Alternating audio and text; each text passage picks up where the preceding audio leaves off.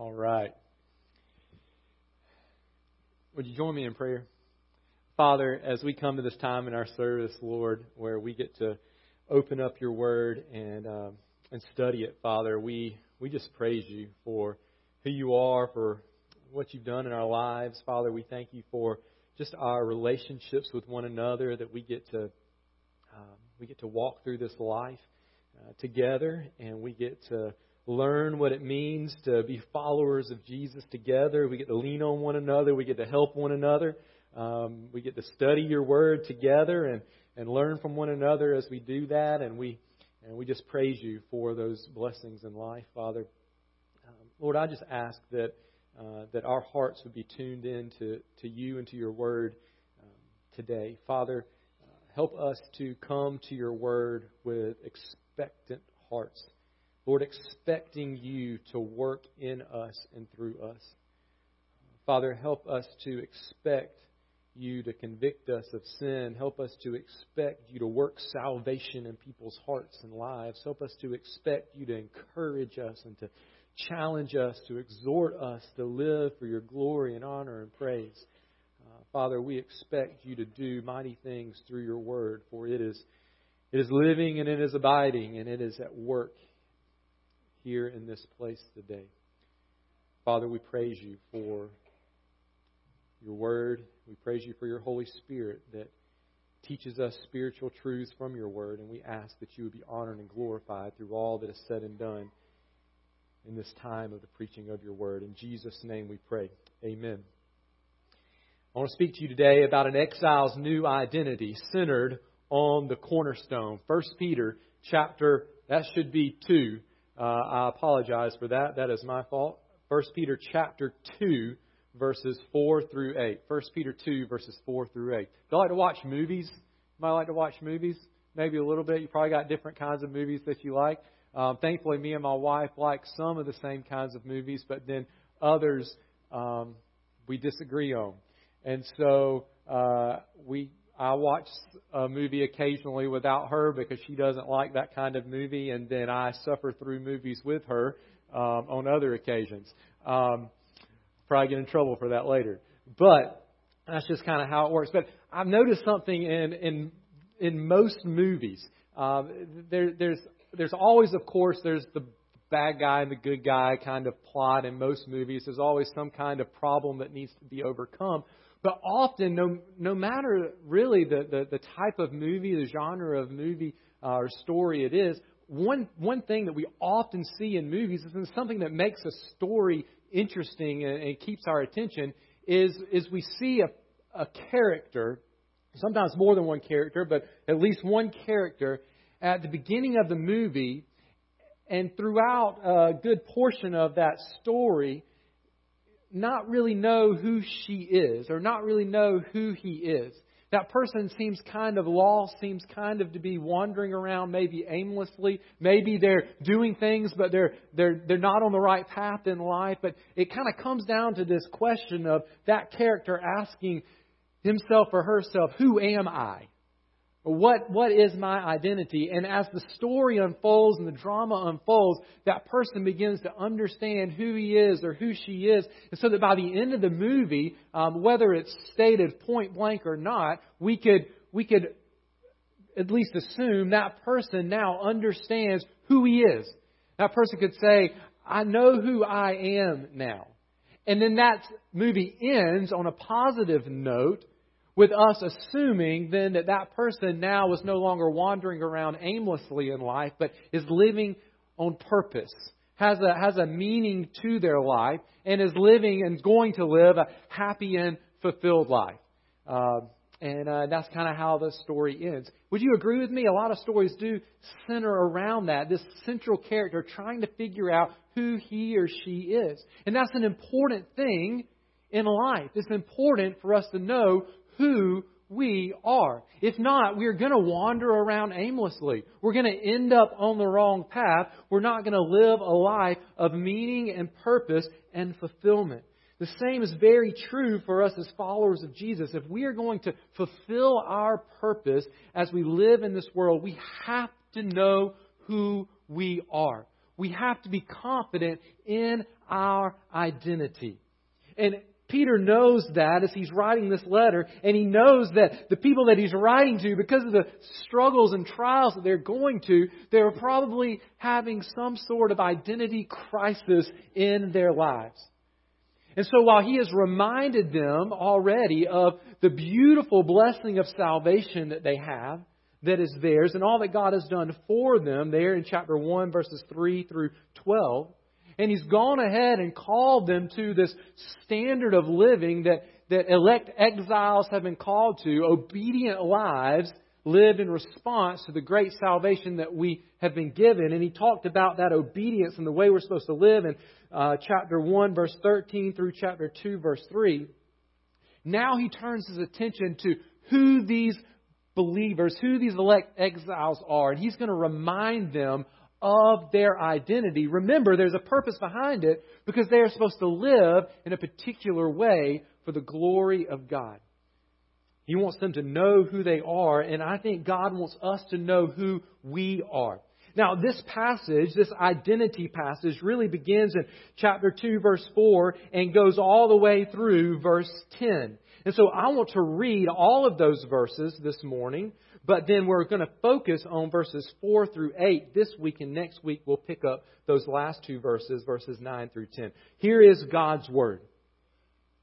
As you come to Him, a living stone, rejected by men, but in the sight of God, chosen and precious, you yourselves, like living stones, are being built up as a spiritual house, to be a holy priesthood, to offer spiritual sacrifices acceptable to God through Jesus Christ. For it stands in Scripture. Behold, I am laying in Zion a stone, a cornerstone, chosen and precious, and whoever believes in him will not be put to shame. So the honor is for you who believe, but for those who do not believe, the stone that the builders rejected has become the cornerstone, and a stone of stumbling and a rock of offense. They stumble because they disobey the word as they were destined to do. But you are a chosen race, a royal priesthood, a holy nation, a people for his own possession, that you may proclaim the excellencies of him who called you out of darkness into his marvelous light. Once you were not a people, but now you are God's people. Once you had not received mercy, but now you have received mercy. This is the word of God. As Peter makes his way through this letter, as he's writing to these elect exiles, these people who have been chosen to belong to God, but have been chosen to be set apart from the ways of this world. He's reminded them of their salvation. He's called them to a particular way of life, and now he reminds them and instructs them in their identity. And their identity ultimately is summed up in none other than the Lord Jesus Christ. As we're going to see in this passage, He is a stone and He is the cornerstone and He is to be the cornerstone of our lives. We could say this about these verses. We could say these verses teach us that believing in Jesus results in a new identity centered on Jesus, which joins us to one another as the people of Jesus and leads us to live for the glory of Jesus. I know that's a lot. This kind of wordy, but that's what Peter is getting across here to his readers and what God is teaching us here in this passage. And we're going to take two weeks to unpack all of what we find here in verses 4 through 10. But believing in Jesus results in a brand new identity. We have to realize that. Who we are now, after believing in Christ, is not who we were before we had trusted in Christ. And that new identity centers upon Jesus Christ, on Him and Him alone. But it's not just about us and our relationship to Jesus.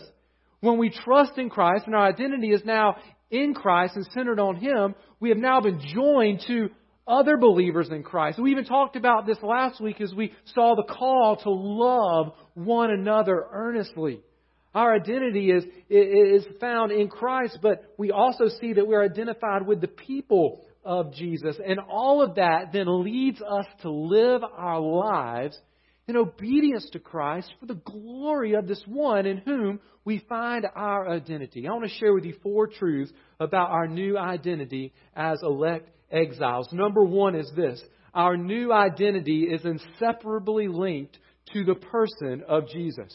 Our new identity is inseparably linked to the person of Jesus. We see them in verse 4 and really flowing into verse 5 and in verse 6 and 7 and 8 We really see this throughout the whole passage, but I want you to notice how at the beginning of this call to remember who we are, Peter fixes the attention upon Jesus Christ because our new identity is inseparably linked to the person of Jesus. Notice that he says, as you come to him. Together we are to come to Jesus. And we don't just come to him once, but notice the tense, as you come to him. He's talking to people who have already believed in Jesus, and now he's telling them to continually come to Christ. We come to him initially for salvation.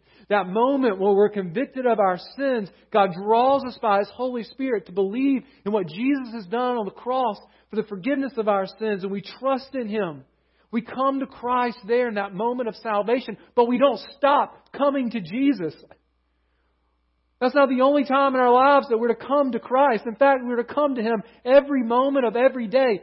Peter says to these elect exiles, these are believers, he says, as you come to Him. He's assuming that they're going to come to Jesus over and over and over and over in their lives. Our identity is linked and it can't be separated from Jesus Christ. We don't just need Him for our initial salvation. We need Him as we grow up into salvation, which takes us right back to the previous couple of verses. Remember how Peter ended the last section. He said, like newborn infants long for the pure spiritual milk. And we said that was conforming our lives to the standard of living that He has called us to, long to live in that way, that by it you may grow up into salvation, if indeed you have tasted that the Lord is good. And then He follows right after that with, as you come to Him. How is it that we grow up into salvation? It's by coming to Jesus over and over and over. Why Jesus? Why him? Peter says that he is a living stone, rejected by men. Well, that's an interesting thing to say. Peter is calling the elect exiles to come to Jesus, and then he describes Jesus as rejected by people. Now, we have to remember who Peter is writing to. He's writing to the elect exiles who are undergoing lots of suffering in their lives. He is writing to people who are undergoing suffering because they have linked their lives to Jesus.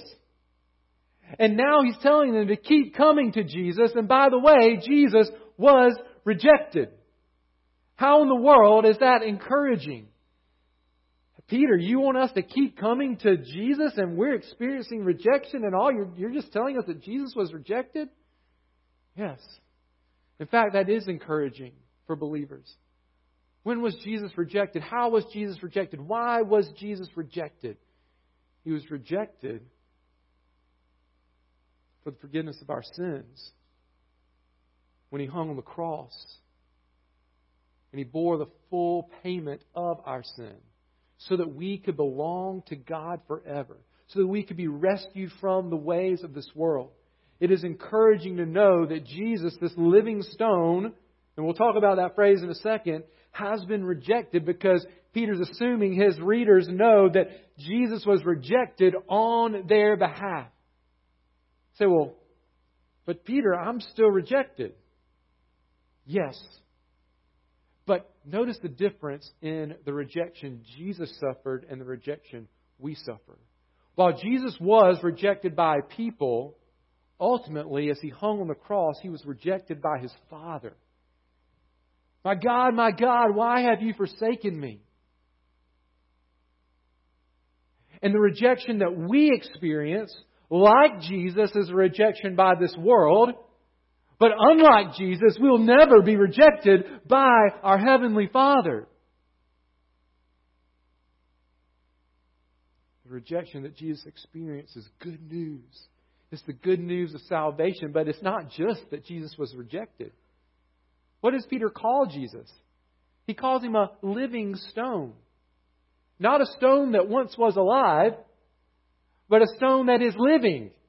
So Jesus was rejected, which makes us think of his death, and yet at the same time, he is a living stone. How does that happen? Well, Jesus didn't stay dead. Jesus rose up from the grave, and Peter actually connects Jesus being a stone and a cornerstone with his resurrection in Acts chapter 4, but we'll wait to go there for just a few minutes. We come to Jesus. Why? Because he is a living, resurrected stone who once was rejected so that we could have life. But it says, in the sight of God, he is chosen and precious. In other words, he is God's appointed means of salvation. And so we come to him over and over. Our identity is fixed and focused on Christ. Together we come to him. Together we are treated like him. His status is our status. His rejection by the world means we will be rejected by the world. But his status as chosen and precious in the sight of God also gets transferred to us, Christian. We get to be chosen and precious in the sight of God. Peter's going to get to that in verses 6 and 7. I don't know where you find your identity. I don't know how you would answer the question, Who are you?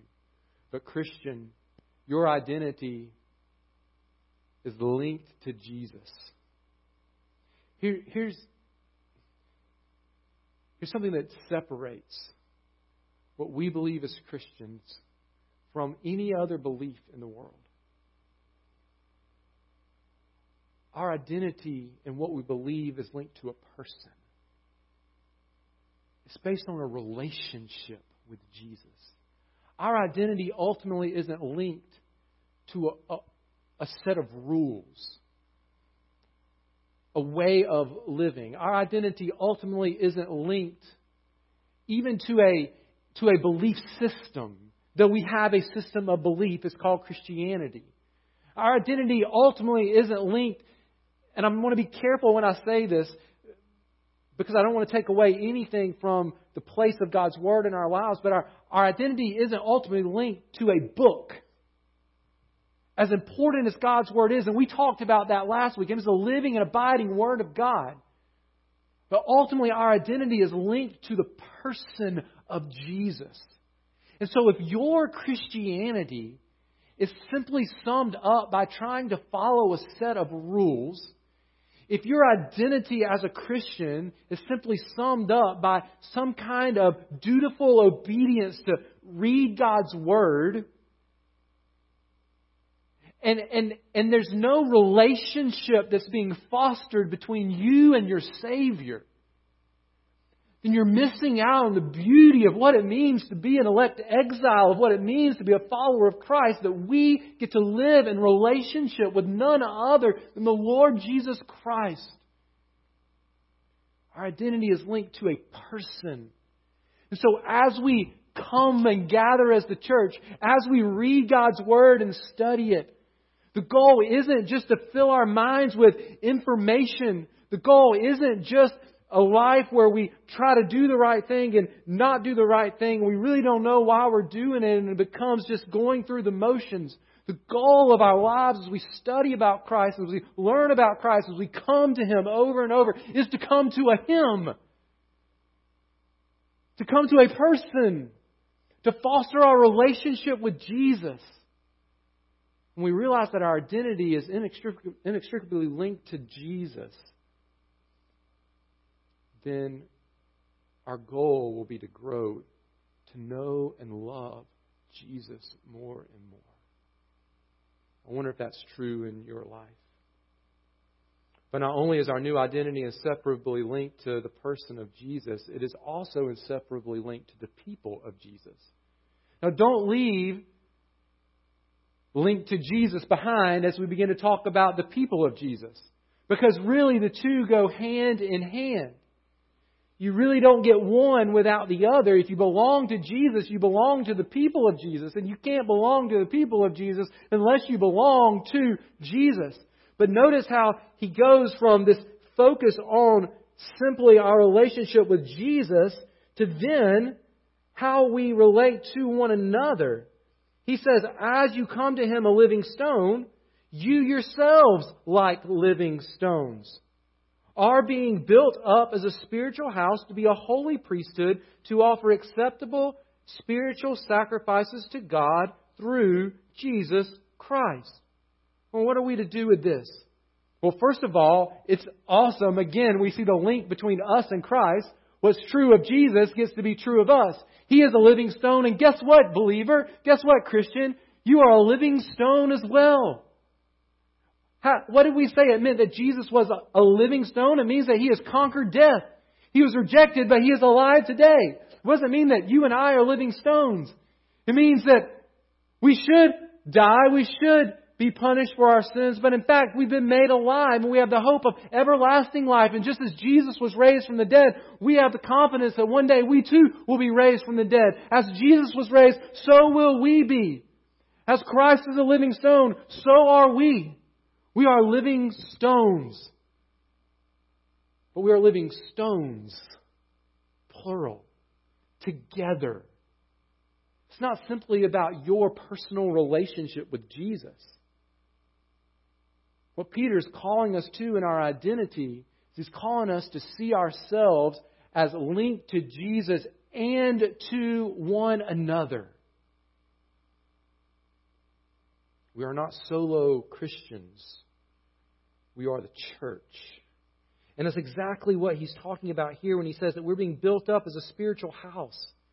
We're being built up as a spiritual house. This beautiful picture takes us back to the Old Testament the, the house there was the temple. It was the house of God. It's a place where God's presence was able to dwell among people. There in that literal structure. Brick upon brick and stone upon stone. But now he says we are being built into a spiritual house. There is no brick and mortar structure that God's presence fills anymore. In fact, it is the lives of those he has called to be elect exiles he fills us. And so we get to be the presence of God in this world as His Holy Spirit fills us.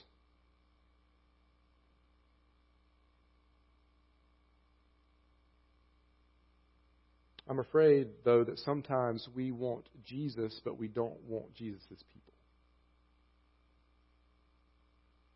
We want the benefits of eternal life with Jesus after, after we die, but we don't want the responsibility and benefits, even though we often forget about the benefits of living in community with one another. Oh, I want, I want to be a part of the spiritual house, but you know what it means? If you're a living stone and you're being built into a spiritual house, it means you're touching other stones, right? You're not, you're not being built into a house all by yourself, this, this brick over here, this stone over here. The only way that stone gets to be a part of something greater and larger and more beautiful is to touch the other bricks, to be put together with those other stones. A Spartan king once boasted to a visiting monarch about the walls of Sparta. The visiting monarch, he looked around and he could see no walls. And so he said to the Spartan king, Where are these walls about which you speak and boast so much? The Spartan king pointed at his bodyguard of magnificent Spartan troops, and he said, These are the walls of Sparta, and every man of them a brick. I think the same is true of what Peter is saying here, except on a far greater scale. That together, as the people of God, we get to join together with one another to be something far greater and stronger and more useful to our King than we ever could separated from one another. Apart from one another, we're just a brick, just a stone, but together we are God's temple and we can do together what God has called us to do. What has He called us to here? To be a holy priesthood. That means that we get to have a unique access to God as His people and we get to represent God in this world. And together we get to live through Christ. Notice then that he says that we offer spiritual sacrifices. What a priest did, a priest would go into the temple and offer a sacrifice. Only it wasn't simply a spiritual sacrifice, it was a physical sacrifice. It was literally an animal that was slain, but we don't have to do that anymore. Those aren't the sacrifices that we make because a once and for all sacrifice has been made. So what kind of sacrifice are we called to bring to God? was a spiritual sacrifice. Literally, it is a life lived in obedience to Him. We find this in Romans chapter 12, verse 1. I appeal to you, therefore, brothers, by the mercies of God, to present your bodies as a living sacrifice, holy and acceptable to God, which is your spiritual worship. Well, what does it mean to offer my body as a living sacrifice? Paul goes on in verse 2 of chapter 12 in Romans to say this Do not be conformed to this world, but be transformed by the renewal of your mind that by testing you may discern what is the will of God, what is good and acceptable and perfect. In other words, he's saying, don't live like the world. Live like who you are in Christ. Live holy and obedient lives, and that is your spiritual sacrifice. The writer of Hebrews in Hebrews chapter 13 says something similar. He says, Through him, then, let us continually offer up a sacrifice of praise to God. That simply means just to continually sing to God. Of course, singing is one way that we praise God, but notice how he describes the sacrifice of praise. That is the fruit of lips that acknowledge his name. That means we're willing to confess who God is. In verse 16, do not neglect to do good and to share what you have, for such sacrifices are pleasing to God. Notice how he links sacrifice to God with us living lives of obedience, us doing good to one another, us being the people he's called us to be. And so we do that together. We have access to God. We represent God. We offer up spiritual sacrifices as we live our lives in obedience to God. But notice it's only through Christ. We offer these sacrifices. We live in this way. And God is able to accept how we live only through Jesus. So we're right back to where we were, that we are inescapably linked to one another but ultimately to Jesus Christ. This is our identity in Him. But He's not done because He's going to turn the eyes of His readers to the Old Testament, to the Hebrew Scriptures, and He is going to explain something very, very, very important. Perhaps you're sitting here today and you say, well, this is all good about the identity of someone who is follower of Jesus and we get to be joined to Jesus and joined to one another, but how does that happen? Is it just automatic in our lives? Like some people are and some people aren't? Or what if I don't think that I am joined to Jesus and joined to his people, but maybe I want to become joined to Jesus and joined to his people. Maybe my identity is found in the things of this world and the things of this life, but I want my identity to be found in Jesus. I, I would rather be rejected on this earth and accepted for all of eternity with Christ. I want to be a part of this elect exile. So, how does that happen? Truth number three our new identity is directly related to our response to Jesus. Our new identity is directly related to our response to Jesus. Peter goes in to quote some Old Testament passages. He's going to quote from Isaiah 28, Psalm 118, and refer to Isaiah chapter 8 in the next three verses. Verse 6, he says this For it stands in Scripture. Let me just pause right there and make a little aside. Notice Peter's view of the Bible. For it stands in Scripture. Scripture holds ultimate truth. And whatever Scripture says stands. And we can count on it. We can bank our lives on it. Peter says, For it stands in Scripture Behold, I am laying in Zion a stone, a cornerstone, chosen and precious, and whoever believes in him will not be put to shame. Notice how he roots what he said in verse 4 in God's Word from Isaiah. In verse 4, he said, that Jesus was rejected by men, but in the sight of God, chosen and precious. Where did he get that from? Well, he got it from Isaiah.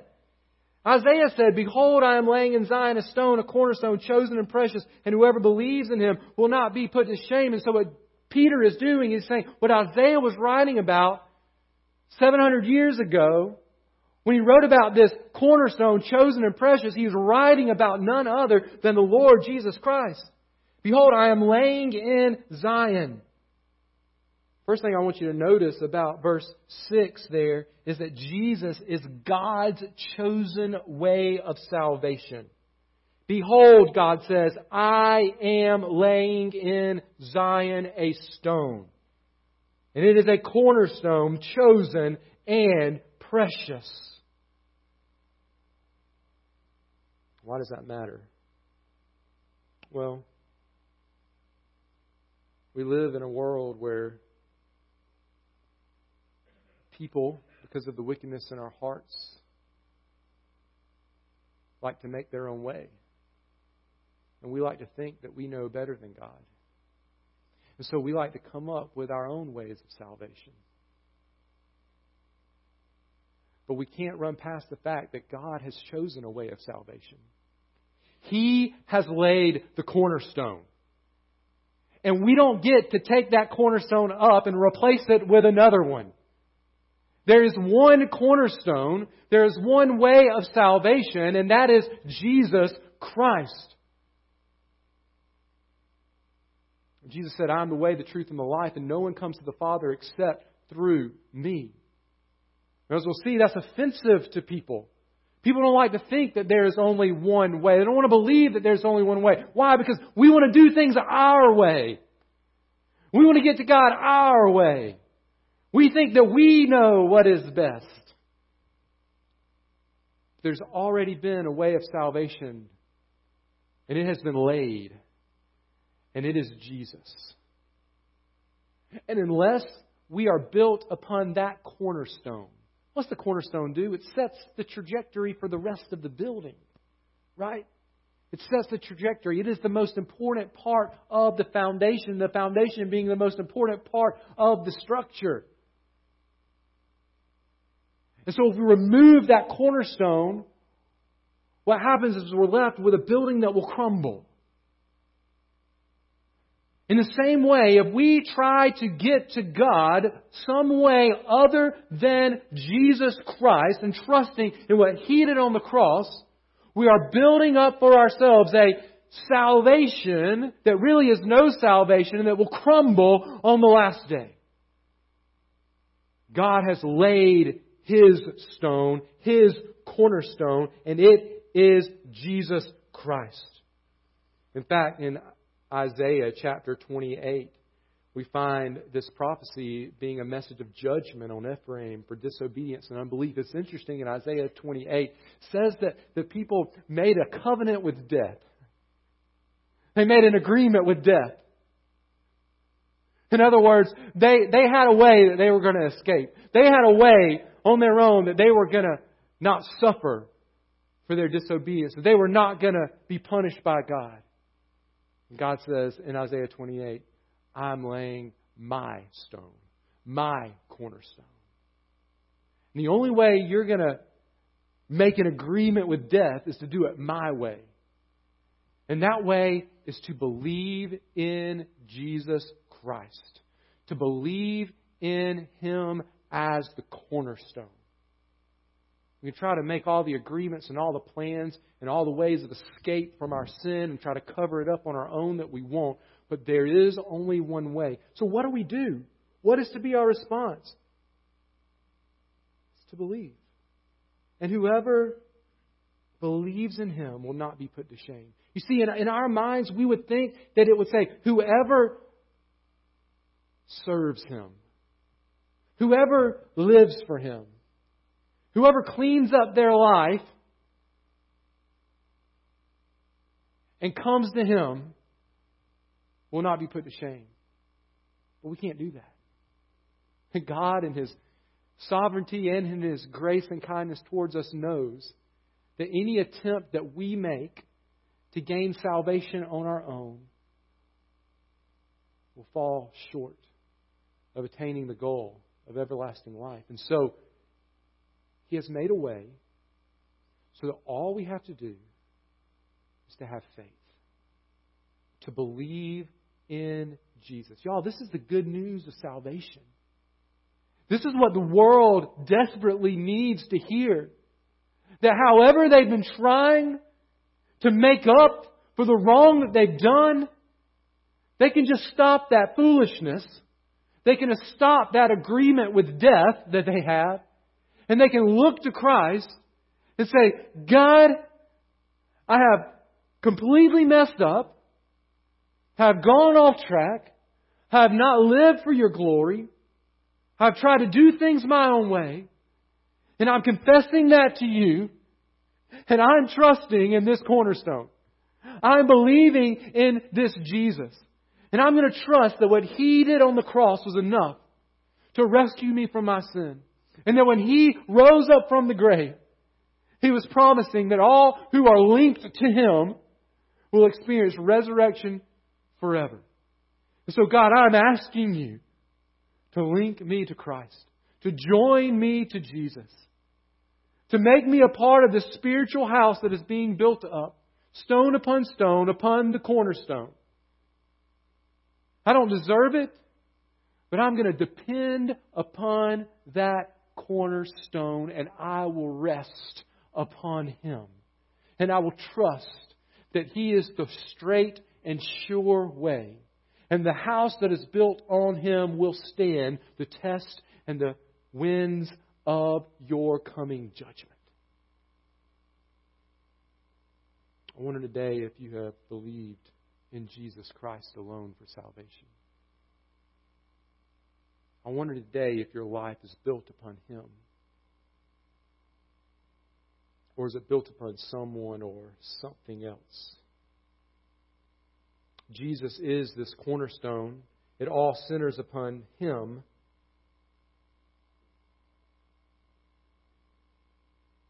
And when we believe in Him, we gain salvation.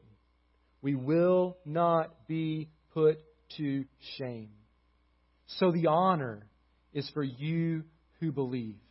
The honor is for you who believe. The honor. Those who believe are honored. Not necessarily in this life because the world is going to reject us.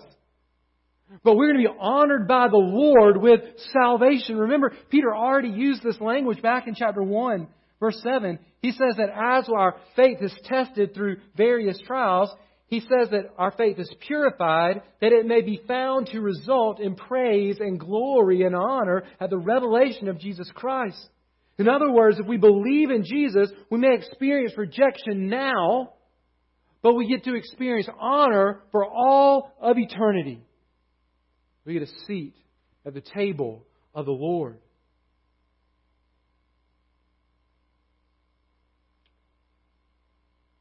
Peter linked this salvation in Acts chapter 4. In Acts chapter 4, back to Jesus. And he actually used this text as we're talking about Christ as the cornerstone to talk about that he is the only way of salvation and that we can be saved through him. In Acts chapter 4, verse 10, he tells the people there in Jerusalem who had arrested him, he says, Let it be known to all of you and to all the people of Israel that by the name of Jesus Christ of Nazareth, whom you crucified, whom God raised from the dead, by him this man is standing before you well. This Jesus is the stone that was rejected by you, the builders, which has become the cornerstone, and there is salvation in no one else, for there is no other name given among men under heaven by which we must be saved. Jesus is the way of salvation, and we must trust in Him. But what happens if you don't? Notice that it says, But for those who do not believe,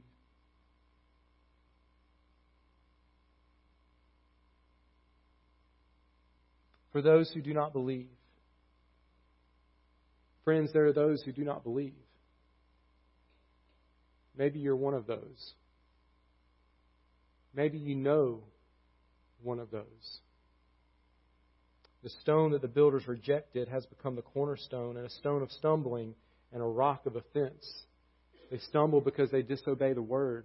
Again, this Lack of belief is connected with disobeying the word. And the word in chapter 1, verse 25 is the good news that was preached to you. The obedience of faith is, that Peter has been talking about is contrasted with those who disobey the word, which means they haven't repented of sin. They haven't trusted in the, in the gospel claims, these truth claims of Christ that He is the way and the truth and the life. And so what is the result for them? The stone that the builders rejected has become the cornerstone and a stone of stumbling and a rock of offense they stumble over this cornerstone as Peter quotes from Psalm chapter 118. There that psalm describes the return of the king to the temple to give thanks after his victory over his enemies, which is good news if you belong to the king who won the battle, but it's bad news if you're on the side that lost.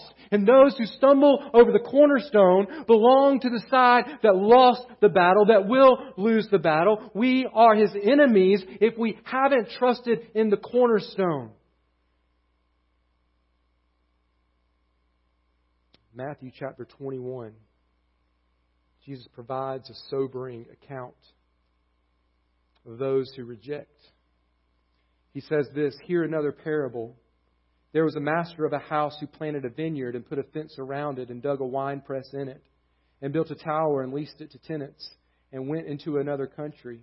When the servants for fruit drew, season for fruit drew near, he sent his servants to the tenants to get his fruit. And the tenants took his servants and beat one another, killed one another, and stoned one another. Then he sent other servants more than the first, and they did the same to them. Finally, he sent his son to them, saying, They will respect my son. But when the tenants saw the son, they said to themselves, This is the heir. Come, let us kill him and have his inheritance. And they took him and threw him out of the vineyard and killed him. Jesus sets up this story, this analogy. The religious leaders of his day, they had killed the prophets who came before that God had sent, and ultimately they killed the Son. Jesus was foreshadowing what they were going to do to him. And then he asked them this question. He says, When therefore the owner of the vineyard comes, what will he do to those tenants? What's he going to do with the ones who rejected his son? And they answered the question. They said, He will put those wretches to a miserable death and let out the vineyard to other tenants who will give him the fruits in their seasons. And then Jesus said this have you never read the Scriptures? Have you never read the Scriptures? The stone that the builders rejected has become the cornerstone. And this was the Lord's doing, and it is marvelous in our eyes. He was warning them You're going to reject me. And you know what happens to those who reject me? They are cast out of my presence forever. He finishes that passage this way Therefore, I tell you, the kingdom of God will be taken away from you and given to a people producing its fruits, and the one who falls on the stone will be broken to pieces, and when it falls on anyone, it will crush him. You see, here's the truth God has laid Jesus in our path. If you didn't realize that, Realize it today. Right now, God is laying Jesus in your path. And either we build our lives on Him or we stumble over Him. Either we depend upon Him or we reject Him. Either we see Him as precious as God sees Him or we reject Him and see Him as offensive like the world sees Him. And then either we are honored by Him or we are crushed by him. Either we live forever or we die forever.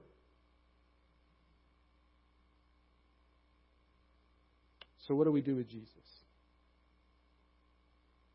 What will you do with Jesus? Our identity is directly related to our response. Do you want to be identified with God's people? Do you want to be identified with those who, while rejected temporarily in this world, get to be chosen and precious, honored, without shame for all of eternity? Then you must trust in Jesus.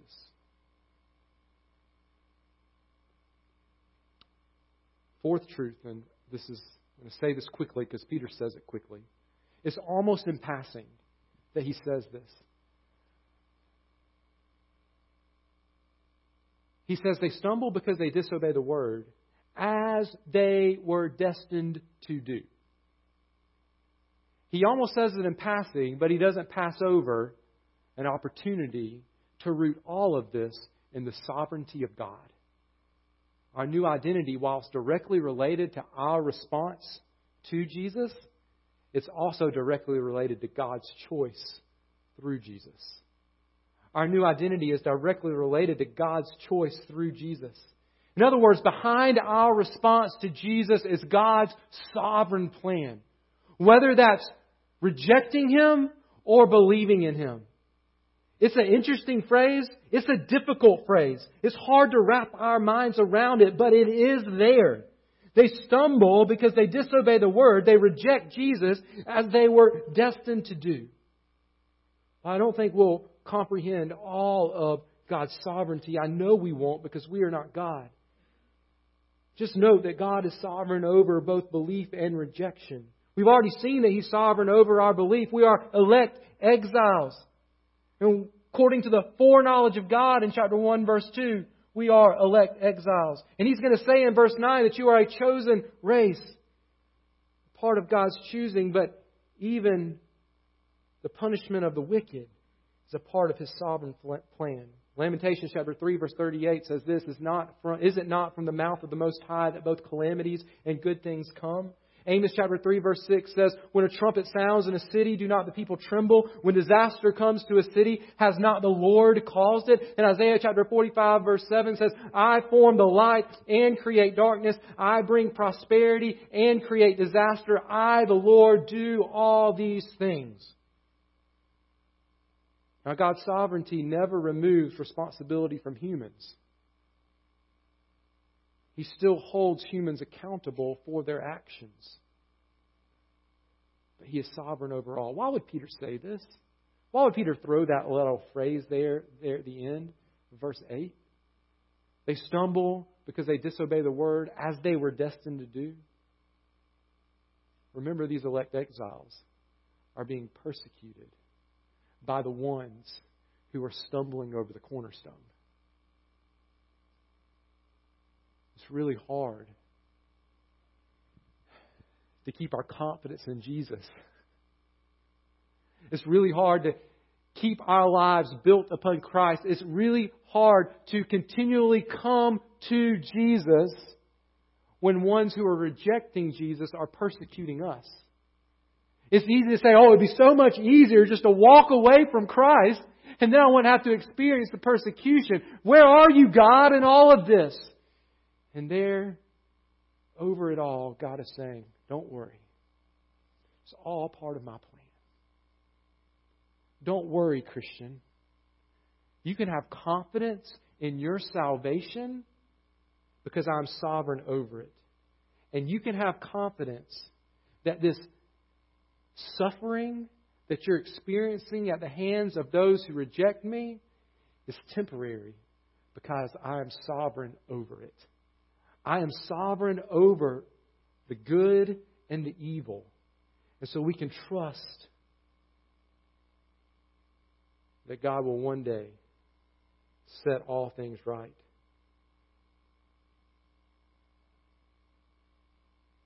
And He will punish the wicked. Our identity is in Christ. Mine is. And I hope and pray that yours is. Who are you? Where is your identity? Perhaps today you need to come to Christ for the first time, realizing that He came for you while you were still a sinner, and He died for you. And you just need to know that it's simple belief. You need to trust in Christ, and you get to be a part of the spiritual house that God is building. Is that you today? Would you stop stumbling over the cornerstone? You don't have to keep stumbling.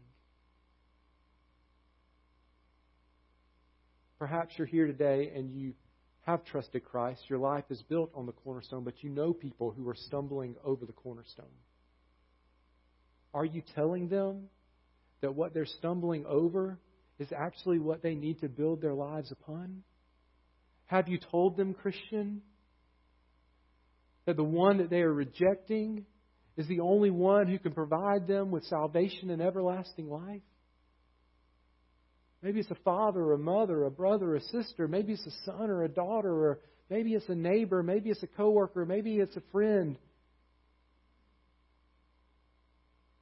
Are we just going to let them keep stumbling? Or are we going to tell them that they can choose to believe in Christ and be rescued? Would you pray with me?